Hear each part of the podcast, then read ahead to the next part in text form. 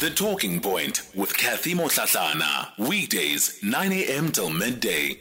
Well, let's take you straight then into our thinking point for this morning. And we are looking at what has been the resurfacing of yet another uh, urinating scandal um, that has hit the University of Stellenbosch, and it took place. Uh, well, one student was suspended over this weekend. Professor Christopher Isike is the professor of African politics and international relations department at the University of Pretoria. Professor Isike, good morning to you. Thank you so much for your time this morning. Good morning, Kathy, and thank you for having me. Uh, it's it's literally less than it's around six months since we had the previous scandal coming out of Stellenbosch University, where a student urinated over one of his fellow students' um, textbooks. That student was expelled from the institution, and there's been very strong messaging coming out of the institution about what it's going to do to change the culture. The fact that it's happening again, what does that tell us?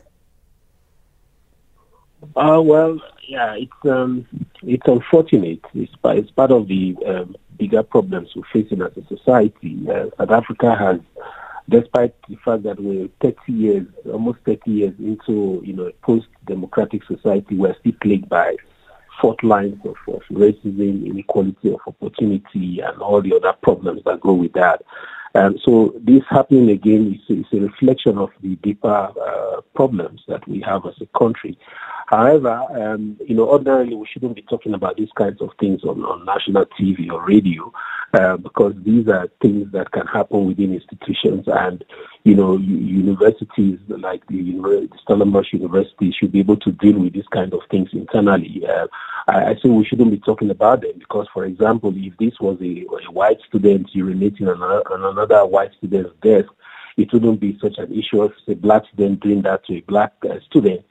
But we are talking about these issues now because this is South Africa. Uh, we have a history of, of dehumanization, uh, you know, both structural and uh, that, that was suffered by black people. So um, it is it is understandable why people are outraged and why we have to talk about um, them at this stage. But the bottom line is that they are reflections of you know deeper issues of racism that continue to persist uh, fester in the country.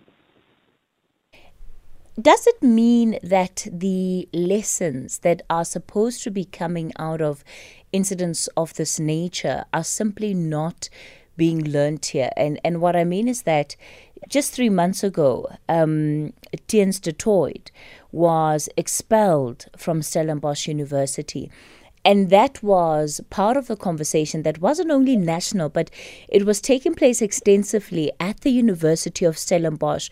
So one would think that there is a heightened conscientization of students there about the implications of such an act, even for those who may have pleaded ignorance before about what being part of or what taking part in such a dehumaniz- dehumanizing act, what the impact of that would have been? Yeah, there is supposed to be so, but remember that uh, um, racism is a consciousness um, that requires a whole on a whole on thinking, a whole on learning and relearning, you know, to change, um, you know, to, to, to get that behavioral change that we that we want. So that that's a, that's an issue. But let's not forget here also um, that this student was said to be drunk, just like um, du Toit in the first instance, right? And um, there are studies that show that um, you know alcohol can inhibit um, you know um, uh, behavior, uh, you know, and, and thoughts and behavior, right? Although there are other studies that also show that there's a link between drunken thoughts and and and and and, and you know drunken uh, uh, uh behavior or, or sober thoughts and drunken behavior, right? So, so I think that the alcohol may also play a role uh, in, in, in all of this in terms of what the student has done. But like I said, I think the best, the best answer is the fact that these things are systemic. They are a consciousness that needs to be, uh, you know, learned, and it will take a lot of time and much more effort. And that's why, for example, we have uh, the social cohesion advocates program put together by the Department of um, Sports, Arts and Culture um, to try and bring about, you know, uh, this behavioral change, enable the common sharing of, of I mean, the sharing of common space and services across society, and so doing reduce inequality of opportunity that, you know, tends to perpetuate these kinds of stereotypes, the stereotype that cause this kind of dehumanization in the first place. There, there's there's a phrase that you often would hear some South Africans make, and it goes along the lines of racists don't want to change, that these are people who are entrenched in their ideology. They see nothing wrong with it and therefore nothing to change.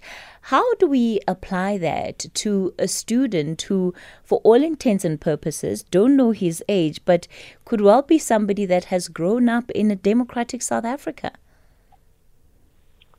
Um, yeah, well, it's true that um, if you know if racists may not want to change, but um, it's the, the, the thing is that we should also remember that not many of them actually believe, um, you know, um, that there are any qualitative difference, and it's a fact, it's a stereotype that there is any qualitative difference between uh, you know, uh, black and white. These are stereotypes that have been perpetuated over time, and there are books that show us that racism is, is a function of fear. So it's, it's, a question of whether those fears still exist and whether there is motive for for for for the for, for for racism to continue to be perpetrated to protect a particular group or not.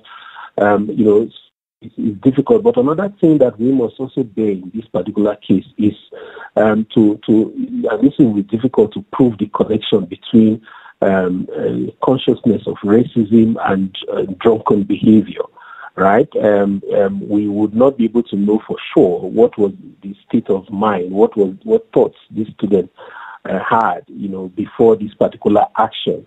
Um, and we would also need to find out whether this is behavior that is that is um, uh, uh, you know uh, common amongst uh, white boys drinking getting drunk and then generally misbehaving like this in, in, in, this particular institution. So there are a lot of things that will go into play um, for the institution to decide what was really at play, whether it was racism or it was just plain drunken behavior. All right. Professor Isike, I'm going to pause you there. I'll give you a chance to conclude your comments after the 9.30 news headlines. The Talking Point with Cathy Mohlahlana. Weekdays, 9 a.m. till midday. All right, thanks for those headlines and Musa there. We continue the conversation on the thinking point. As always, I'll be taking your calls 086 2032. That's the number to uh, dial in. Of course, you're more than welcome to raise whatever issues you may want to on the agenda. On the WhatsApp line, we'll take those voice notes 0614 104 107. We're getting ready to wrap up our conversation with Professor St- uh, Christopher Isike. We're talking about what happened at the Stellenbosch University um, this past weekend. Yet another student suspe- suspended for peeing. Um, and, and this time, or should I say, for urinating, this time it was on his colleague's chair um, and his roommate's chair, effectively, at the institution. So, Professor Isike, when we talk about social cohesion, right, what, what does social cohesion then mean in such a context. And they, you, you know, I, I hear what you're saying in terms of what the institution will, will need to look at to try and get to the bottom of what was the driving factor behind what has happened. Was it just the fact that the student was drunk? Was it due to racism? But there's no running away from the fact that there does seem to be a culture at this institution that has allowed certain behaviors to take place, and those behaviors by some white students against black students. Yes, and we, we will run away from those, and, and those are that's where the element of racism comes in. You know, if this was done uh, when the person was sober, then it's clear what the intention is because you know um, uh, it, it, it's very clear to see. Um, but then the alcohol, um, uh, you know, throws in a, a, different, you know, dynamic. Like I said before, there is always the uh, uh, re- the link between um, uh, our sober thoughts and, and, and our drunken thoughts, and, and how those those thoughts then relate to behavior. Because the question will be, even when you are drunk, um, there is a consciousness in you that uh, made you to go urinate on, on, on the uh, you know chair of a, fellow student. Um, there are many fellow students. Um, why is it that it wasn't done on a particular white student? Now nobody has answers to these questions. And that's why I say it will be very difficult to prove, except the institution has ways or means of, you know, finding out what actually happened. And then we'll have to wait for those. But in this particular institution, uh, we should not forget that um, it's, it's, it's, it's, it's actually uh, a largely white institution.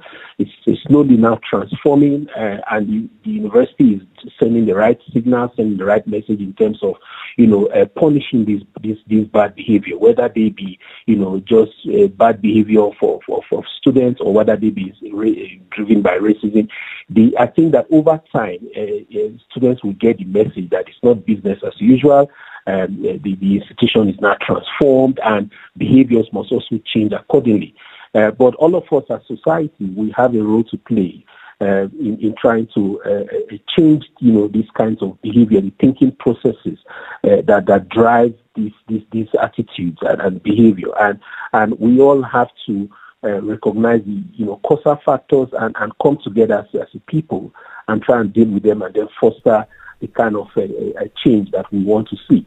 All right, let's leave it there for this morning. Professor uh, Christopher Isike, our guest there from um, the University of Pretoria, and this is particularly on this issue of social cohesion.